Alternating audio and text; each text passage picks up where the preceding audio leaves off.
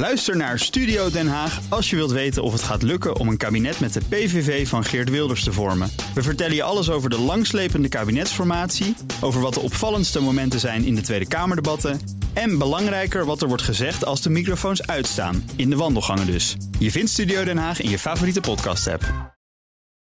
De B N R Techniek Tour wordt mede mogelijk gemaakt door Otip. Binnenkort Wij Techniek. B N R Nieuwsradio. De Techniek Tour. Carlijn Meinders. Per jaar produceert de gemiddelde Nederlander zo'n vijfhonderd kilo afval. Dat komt natuurlijk voor het overgrote deel terecht bij afvalverwerkingsbedrijven, waar ze er grondstoffen en energie uithalen. Hoe ze dat precies doen en waar voor hun de uitdagingen liggen, dat hoor je in deze uitzending. Ik begin dit keer in Drenthe, waar ik op bezoek ben bij milieubedrijf Attero. Ik hoef overigens niet op mijn navigatie te kijken om te weten of ik er bijna ben. De fabrieksgebouwen en schoorsteentorenen hoog boven de weilanden uit. Bij binnenkomst word ik opgewacht door Robert Corijn en een hele stapel veiligheidskleding. Eerst even een overal aan, veiligheidsschoenen, helm, mondkapje, bril, oordoppen en dan zijn we compleet. Dat is nogal wat.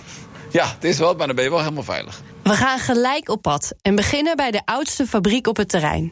Het is inmiddels niet meer de enige nascheidingsfabriek ter wereld, maar nog altijd de allergrootste, vertelt Robert met gepaste trots. We hebben hier inderdaad de grootste nascheidingsinstallatie ter wereld. Dit is inderdaad, ja, we verwerken hier achthonderdduizend ton restafval. Zo. Ja, dat is heel wat. En daar halen we dus inderdaad allerlei materialen uit. We zeven het organische materiaal uit en daar maken we groen gas uit. Maar we halen ook verpakkingsmaterialen zoals plastic, metaal en drankartons halen we ook eruit. En dat recyclen we weer. Ja, maar even voor de duidelijkheid. Dit is wat wij gewoon in een vuilniszak in het restafval gooien. Dus niet, niet de gescheiden stromen, maar die zak waar alles door elkaar zit. Ja, dat klopt. Ja, in veel uh, plekken, vooral als je hoogbouw hebt of uh, stations of fastfoodrestaurants, daar kan je moeilijk aan de bron scheiden. Uh, dus uh, daar is het handig om het gewoon in het restafval te gooien en achteraf uit te sorteren. Was het eerst zo dat, al, dat jullie alleen maar dit hadden, toen er nog niet, misschien gerecycled werd, toen dat nog niet goed gedaan werd, dat alles hier gewoon terecht kwam? Nou, we zijn hier uh, ja, in negentien negenentwintig begonnen. Toen kregen we ook restafval binnen. Uh, maar toen was restafval eigenlijk volledig composteerbaar. Toen bestond er nog geen plastic. Dus toen uh, kon je van restafval compost maken. Nou, nu kan dat natuurlijk niet meer, want er zit nu van alles door elkaar. Dus uh, nu moet je het echt uh, ja, allemaal proberen grondstoffen eruit te halen. En de rest verbranden we tot energie. En welke, welke is dan het lastigst? Ja, ik denk dat uh, folieverpakkingsmateriaal is een hele moeilijke. Want dan heb je eigenlijk heel dun plastic, waar dan relatief heel veel vuil op zit. Dus dat is eentje, ja, die moet je heel intensief schoonmaken. Wil je daarna weer een nieuwe kunststofkorrel kunnen maken, waar je bijvoorbeeld weer nieuwe folies van wil maken. De papierresten in restafval, wat, ge- wat gebeurt daar eigenlijk mee? Dat is inderdaad ook een hele moeilijke stroom. Die wordt nu eigenlijk gewoon, als je papier niet aan de bron scheidt, dan wordt het nu grotendeels toch verbrand. En we halen wel drankkartons en zulke dingen kunnen we wel recyclen. Maar bijvoorbeeld een krant, ja, die, die wordt helemaal nat en vuil. Dus nu is die op het moment niet te recyclen, dus wordt die verbrand. Eigenlijk geldt voor alles. Uh, liever voorkomen dan oplossen uh, als het uh, verkeerd is gegaan. Nou ja, bij sommige dingen dus, vind ik zelf. Dus plastic, metaal, drankkartons kan je achteraf prima uit restafval halen. Dus dat gaat hier hartstikke goed. Maar sommige dingen die moet je eigenlijk gewoon goed aan de bron scheiden. Waaronder ook bijvoorbeeld G F T-afval. Je zou denken, als iemand al die moeite neemt om G F T, groente, fruit en tuinafval te scheiden, dan doe je dat ook meteen goed. Maar helaas is de hoeveelheid plastic in G F T-bakken enorm. Nee, in G F T-afval, heeft de vereniging Afvalbedrijven uitgerekend, zit nu jaarlijks zes miljoen kilo fossiel plastic. Dat is superveel. Dat is echt, dat maakt het veel moeilijker om goede compost te maken. Dus natuurlijk maken we er nog steeds mooie compost van, maar we moeten er wel veel meer ons best voor doen. Robert is van mening dat de manier waarop de overheid met afval inzamelen is omgegaan hier wel wat mee te maken zou kunnen hebben. Om een voorbeeld te geven, in sommige gemeenten wordt omgekeerd ingezameld. Alle recyclebakken haalt een gemeente op, restafval breng je zelf weg en je betaalt ervoor. erg verleidelijk om dan onder je aardappelschillen toch even gratis een grijze zak te stoppen die vermomd als G F T meegaat in de vuilniswagen. De volledige focus was op we moeten zo min mogelijk restafval overhouden en zoveel mogelijk in die andere bakken krijgen. Dat was een beetje de opdracht voor de gemeentes. Ja, dat was de zogenaamde vangdoelstelling vanuit het ministerie van afval naar grondstof. En de doelstellingen waren op restafval en niet op recycling. Ik vind eigenlijk er moet een doelstelling komen op recycling. He, dus want wij krijgen nu elk jaar meer G F T, maar maken elk jaar minder compost. Nou, dat kan natuurlijk niet de bedoeling zijn. Wanneer kan er een nieuw plan komen? Is er al, wordt er al over gepraat? Nou, de, af en toe zijn er al Kamerleden die daar nu vragen over stellen. Op zestien april is er weer een nieuw debat in de Tweede Kamer over de circulaire economie. En dat zou eigenlijk een fantastische datum zijn om dat uh, opnieuw uh, aan de minister te vragen. Of we die doelstelling van weinig restafval niet moeten vervangen door een recyclingdoelstelling. En zorgen dat er ook een afzetmarkt voor is. Dit laatste is ook iets dat Frank Hopstaken van Effect herkent. Effect helpt andere bedrijven de juiste duurzame keuzes te maken. Daarvoor hebben ze de Eco-test ontwikkeld. Wil je als bedrijf een onderdeel van je proces verduurzamen of zelfs een hele recyclefabriek bouwen, dan rekent Effect met die test door of dat slim is. Nog voor je begint met bouwen. Ik spreek Hopstaken in de B N R-studio in Amsterdam, waar hij bevestigt wat ik bij Attero al hoorde. Zonder afzetmarkt wordt het heel erg moeilijk. Je kunt wel een mooi recycled product maken, dus een secundaire grondstof. Maar als je de vraag niet stimuleert om die secundaire grondstof ook in te zetten in nieuwe producten, ja, dan is de cirkel niet rond. Dus dat is vaak wat we zien. Dat noemen we ook wel de missing link op dit moment. Waar ligt de oplossing daarvoor? Dat de overheid daadwerkelijk ook voorschrijft dat producenten uh, nieuwe materialen op de markt brengen, waarbij ze dan oude materialen daarin toepassen. Dus, dus eigenlijk secundaire grondstoffen. Maar bijvoorbeeld voor de P E T-recycling, de P E T-flessen kennen we allemaal. Daar is al wel een verplichting om een groot gedeelte van de P E T-fles in de nieuwe P E T-fles terug te brengen. Ja, maar dat zou dus wel met nog meer stoffen en meer producten moeten eigenlijk. Ja, abso- absoluut. Uh, afgelopen jaren zijn we ook steeds sterker textiel gaan onderzoeken. Textiel heeft nog geen producentenverantwoordelijkheid. En dat zit er wel aan te komen. Maar ook daar is de missing link uh, dat het gerecycleerde materiaal, hè, daar kun je wel degelijk nog weer een garen van maken, dat die garens ook ingezet worden in nieuwe kleding. Er moeten dus nog altijd meer producten van gerecycled materiaal komen. Dat betekent wellicht ook, meent Hopstaken, dat het aantrekkelijker moet worden om deze producten te kopen en onaantrekkelijker om producten uit primaire, niet gerecyclede grondstoffen te kopen. Terug naar Attero, waar ik met Robert van de grootste en oudste fabriek naar de nieuwste aanwinst loop. Dit is onze polymeren recycling plant. En uh, die is inderdaad vorig jaar geopend. Hier recyclen we folieverpakkingsafval van huishoudens uh, ja, tot nieuwe kunststofkorrels, waar we nieuwe plastic producten van kan maken. Uh, is dit een lastige stroom om aan te pakken, zeg maar? Ja, de folies is denk ik wel de moeilijkste stroom van alle plastics, omdat het heel dun materiaal is en daarom uh, relatief heel veel vervuiling heeft. En dan heb je ook bijvoorbeeld uh, ook nog uh, papieren etiketten erop geplakt en lijmen en inkten en plus het gewoon aanhangend vel. En is het met veel folies ook zo dat het uit meerdere materialen bestaat? Ja, daar hebben we ook, uh, ja, je ziet ook supermarkten, sommigen die denken, hey, minder plastic is beter. Nou, dat is vaak het tegenovergestelde. Uh, die maken dan bijvoorbeeld broodzakken van papier en plastic aan elkaar gelijmd. Nou, daar kunnen we natuurlijk eigenlijk in de recycling helemaal niks mee. Dus dan maak je eigenlijk een groter probleem dan als je gewoon plastic zou gebruiken? Ja, we hebben dan liever één soort materiaal. Dat is het allerbeste. Dus ook ja, kunnen mensen thuis ook op letten. Koop producten van één soort materiaal. Wat is er nou aan techniek nodig om, om dit voor elkaar te krijgen? Ja, we doen eigenlijk uh, het hele proces om een nieuwe korrel te maken is een paar stappen. En we doen het eerst, uh, het komt aan in balen, hè, geperste balen. Uh, eerst maken we die balen kapot. Vervolgens uh, verkleinen we het in snippertjes. Dan doen we het koud wassen, zodat het zand en zulke dingen eraf zijn. Dan doen we het verder verkleinen tot nog kleinere snippertjes. Dan doen we het heet wassen. En met dat heet wassen maken we weer gebruik van warmte van onze afvalenergiecentrale. En we voegen zeep toe, zodat het een hele schone snipper wordt. En daarna is die schoon genoeg om weer omgesmolten te worden. In een zogenaamde extruder heet dat. Dan perst die de, de snippertjes door hele kleine gaatjes, zodat alle andere materialen ook daaruit gefilterd worden. En dat je weer een, een nieuwe korrel kan maken. En die korrels gaan dan naar? Ja, naar allerlei industrieën. We willen uiteindelijk heel veel in de, het foliesegment weer toepassen. Dus we werken ook samen om bijvoorbeeld een compostzak te maken eruit. Uh, maar dan gaan ook gewoon naar buizen, emmers, naar allerlei nieuwe plastic producten. Die moeten we dan natuurlijk wel kopen met z'n allen. Ja, als je nou kijkt naar alle producten in Europa, er is maar zes procent gemaakt uit gerecycled plastic. Dus als we, ja, bijvoorbeeld de doelstelling van tweeënvijftig procent recycling van plastic verpakkingen willen halen, dan moet die vraag naar gerecyclede producten wel enorm nog gaan groeien. En als we dus tweeënvijftig procent de recyclinginstallatie ingooien, maar mensen kopen maar zes procent gerecycled plastic, ja, waar moet de rest dan heen? Dat wordt dan weer verbrand waarschijnlijk. Nee, dat niet, want dan mogen we het geen recycling noemen. Maar dan gaat het dus nu ook nog veel naar het buitenland. En dat is hartstikke zonde natuurlijk. De Techniek Tour. Er zijn overigens gerecyclede producten waarnaar de vraag alleen maar blijft groeien. Eén daarvan is aluminium. Om te kijken hoe je zoiets verwerkt, ga ik langs bij aluminiumbedrijf Hydro. Operation manager Anton Kuijs wacht me op bij een enorme schroothoop. Ja, hier komt uh, aluminium schroot binnen. Dus uh, het merendeel wat je hier ziet is, uh, is gerecycled aluminium. Wij plaatsen dit in dit soort grote hallen. En dan wordt dit uh, omgesmolten uh, tot een uh, aluminium massieve paal, hè, zoals we dat dan plat zeggen. Vervolgens wordt die uh, in stukken gezaagd, die paal, en onder hoge druk en hoge temperaturen door een, uh, een werktuig uh, geperst. Een matrijs noemen wij zo'n werktuig. En uh, ja, daar maken wij echt uh, hele mooie producten mee. Inmiddels is collega Willem Schellekens ook aangehaakt. Wat ligt hier eigenlijk allemaal tussen, vraag ik hem. Als je verderop kijkt, zie je aluminiumvelgen liggen.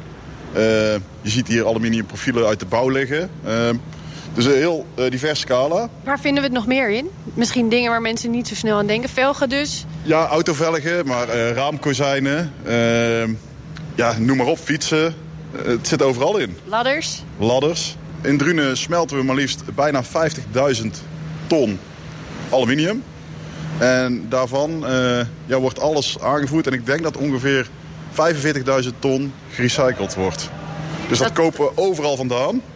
Dat testen we, zodat we het in de oven kunnen recyclen. Ja, het is niet zo dat jullie uh, zelf hier stapels aan het maken zijn. Oh, het wordt hier naartoe gebracht. Nee, we hebben een gast in de uitzending. Wat ik doe, ik controleer alles wat binnenkomt hier. Op kwaliteit? Op kwaliteit, op gevraagde legering. En hoe controleer je dat? Uh, ik loop rond met een... Uh, Een handpistool, een handmatig uh, uh, zeg het is. Een, een spectrometer inderdaad. Even netjes controleren en dan moet ik een inschatting maken op twintig ton uh, of het goed is of niet. En wat vertelt zo'n spectrometer dan? Zal ik hem laten zien? Dat is makkelijk. Ja, laat maar zien, ja.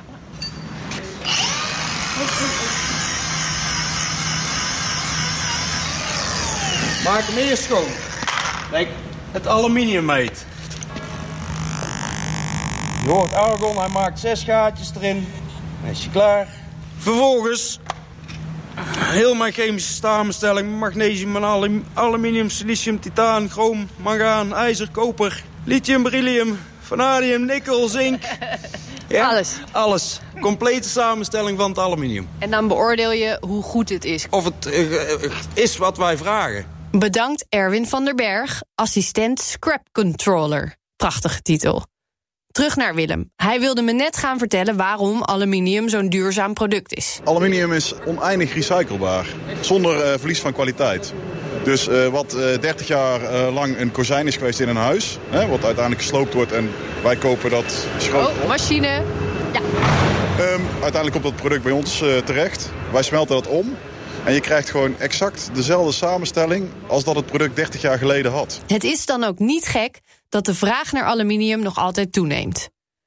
We laten de schroothoop achter ons. Willem en Anton nemen me mee naar de gieterij, waar we vanaf de trap goed de hal in kunnen kijken. Oh, lekker warm hier binnen. En het ruikt ook best lekker. Ja, dat is de geur van uh, vers gepakt schroot. Uh. Daar raak je verslaafd aan op een gegeven moment. In de ruimte staan grote ovens en een goot waar het gesmolten aluminium doorheen stroomt. Het is toch net iets te lawaaiig binnen, dus we zijn even buiten gaan staan. Anton legt uit wat er in de gieterij allemaal gebeurt. Nou, wij uh, hebben gezien is de gietstraat. Op het moment dat wij daarboven uh, waren, hè, uh, waren ze aluminium aan het gieten. Dus uh, het komt erop neer dat wij uh, een smeltenoven hebben. Daar kan om bij de dertig ton uh, aluminium in omgesmolten worden. Dat is best veel. Ja, onder een temperatuur van uh, ja, om en bij de zevenhonderd graden. Dus zevenhonderd plus. En uh, vervolgens uh, wordt dat uh, vloeibare aluminium uh, gegoten uh, uh, in palen. uh, van allerlei uh, verschillende diameters. Staven? Het zijn staven, ja, massieve staven, aluminium. En uh, vervolgens worden die, uh, die palen die worden dan uh, aan onze extrusieafdeling geleverd en ook aan derden, aan klanten. Hè. Dus wij gieten ook voor de externe partijen. Extrusie. Een techniek waarbij een kneedbaar materiaal onder hoge druk door een mal geperst wordt om er een nieuwe vorm aan te geven. Dat wil ik ook wel even zien. Dus gaan we weer een deurtje verder. Onderweg vertelt Anton mij dat de druk die hierbij op het aluminium wordt uitgeoefend vergelijkbaar is met achttien Volkswagen Golfjes leunend op een oppervlakte van zo'n twintig centimeter. Bij de pers aangekomen is te zien hoe de grote staven die uit de gieterij komen op maat worden gezaagd. De oordoppen moeten even in.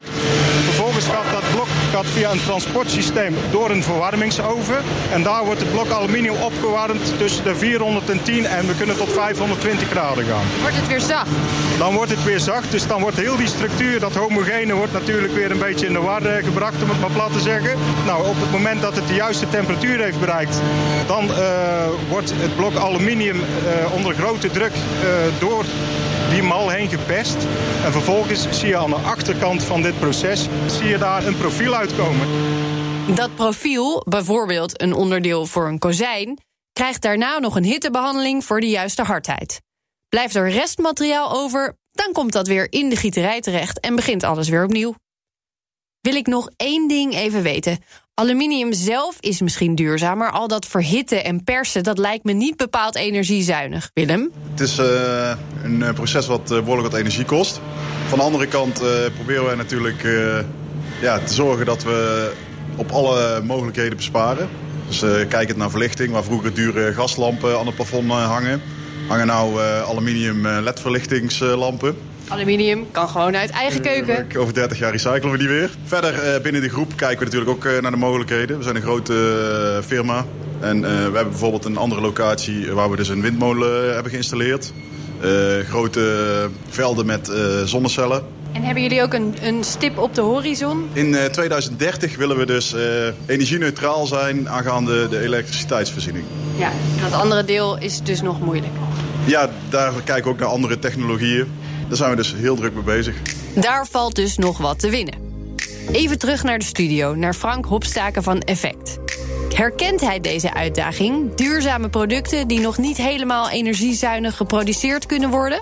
Ja, dat is de belangrijkste uitdaging feitelijk. Om de recyclingtechniek zo te kiezen, of zo te ontwikkelen, of zo te gaan speuren, dat je die met een hele lage footprint kunt doen. Aluminium is een, uh, natuurlijk een fantastisch voorbeeld voor recycling. Je kunt van oud aluminium weer prima nieuw aluminium maken. Dus dat is met metalen hebben dat grote voordeel.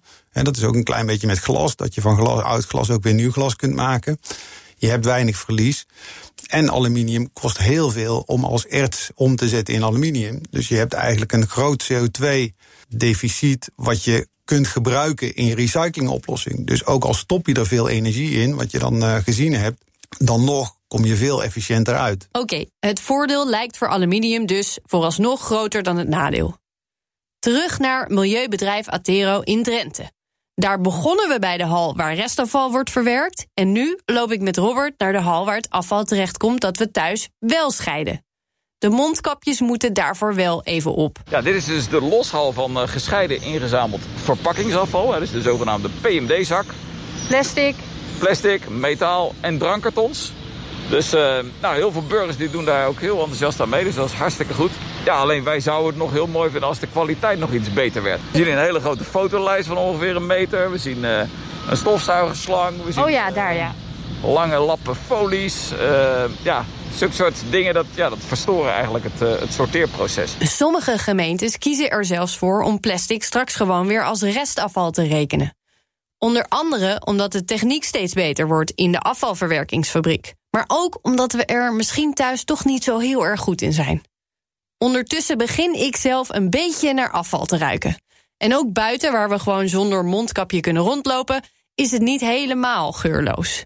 Wat komt er eigenlijk precies uit die schoorsteen? We proberen natuurlijk alles zo goed mogelijk te zuiveren. Dus wij worden ook daar continu op gemonitord door de, door de provincie. En dat kan... geldt voor wat er uit die schoorsteen komt, bijvoorbeeld, hè? Uit de schoorsteen. Er wordt uh, ja, altijd gewoon gemonitord, ook online.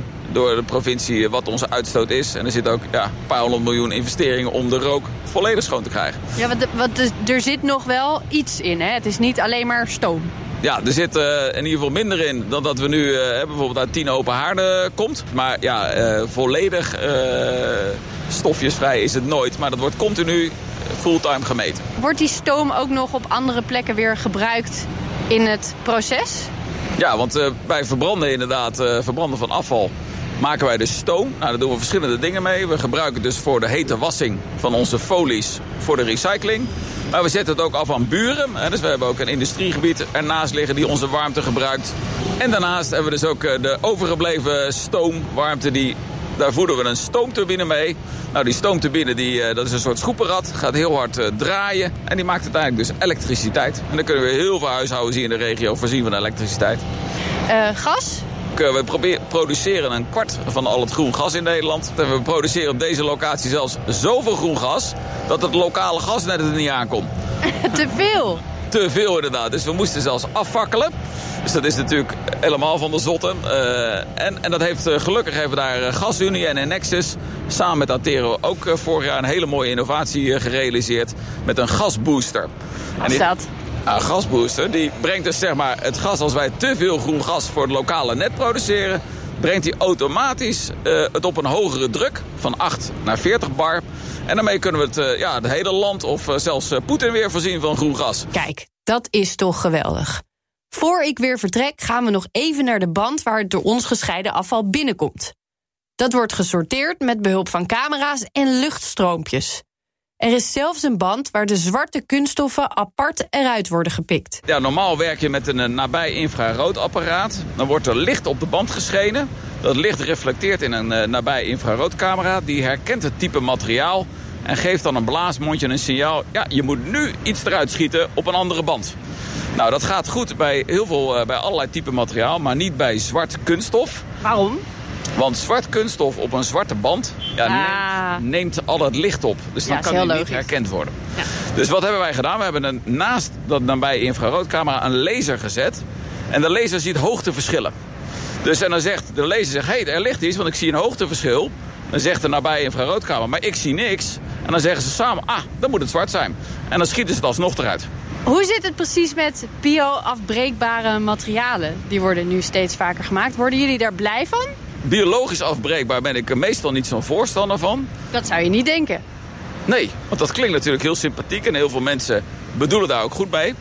Uh, bioplastics aan zich zijn heel goed. Hè, dus er zijn ook bio-based producten die recyclebaar zijn. Zoals een bio-P E melkfles of een bio-P E T colafles. Dat zijn hele goede voorbeelden, want die kan je gewoon weer tot nieuwe P E en tot nieuwe P E T recyclen. Maar composteerbare plastics, ja, dat heeft meestal geen milieuvoordeel. Want je zou denken, dat is toch gemaakt juist om wel milieuvoordeel op te leveren? Ja, er zijn ook voorbeelden waarbij dat absoluut zo is. Bijvoorbeeld een uh, G F T-inzamelzak voor in de keuken, die biologisch afbreekbaar is. Dat is een voorbeeld. Ja, dan krijg je meer compost door, dus dat is hartstikke goed. En er zijn ook bijvoorbeeld uh, als theezakjes van composteerbaar plastic zouden worden gemaakt, is dat ook goed, en daar kan je meer compost van maken. Zo zijn er ook uh, koffiepads, uh, fruitstickers. Dat zijn voorbeelden, daar kan het nut hebben. Maar... Maar er zijn ook bijvoorbeeld vleesschaaltjes, noem ik dan. Nou, door een vleesschaaltje composteerbaar te maken heb je een paar problemen. Sommige zijn niet composteerbaar, andere wel. Dus burgers raken thuis in de war. Ja, wat moet nou in welke bak? Kan ik me heel goed iets bij voorstellen. Daarnaast zijn die bakjes ook vaak ontworpen om in twaalf weken te composteren. Terwijl wij composteren maar in Nederland vier weken. Dus uiteindelijk komt het na het composteringsproces, vaak komt zo'n bakje er helemaal niet afgebroken uit. Dus hij bereikt dat doel helemaal nooit, überhaupt? Hij bereikt dat doel niet. En als hij dat doel nou zou bereiken, dan is dat composteerbare plastic breekt af in twee dingen. In C O twee en in water. Dus geen compost. Dus er komt ook niet meer compost door. En dat willen we juist. We willen juist meer en schonere compost. Dus bij sommige toepassingen wel, maar bij heel veel toepassingen liever niet. Goed, conclusie. Er gebeuren een heleboel mooie dingen. Afval is steeds minder echt afval en steeds meer een grondstof voor iets nieuws. Maar zonder afzetmarkt komen we er niet.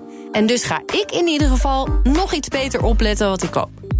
Volgende week eens geen veiligheidshelm, maar wel een paar laarzen, want dan ga ik op zoek naar de techniek achter boerderijen. Tot dan vind je alle afleveringen van de Techniek Tour als podcast, online en in de app. De B N R Techniek Tour wordt mede mogelijk gemaakt door Techniek Nederland. De makers van morgen. Ook Liesbeth Staats vind je in de B N R-app. Ja, heel handig. Luister live naar Kees en mij tijdens de Daily Move. Dan blijf je ook gelijk op de hoogte van breaking news en het laatste zakelijke nieuws. En daar vind je ook alle B N R-podcasts, waaronder de Perestroikast. Download nu de gratis B N R-app en blijf scherp.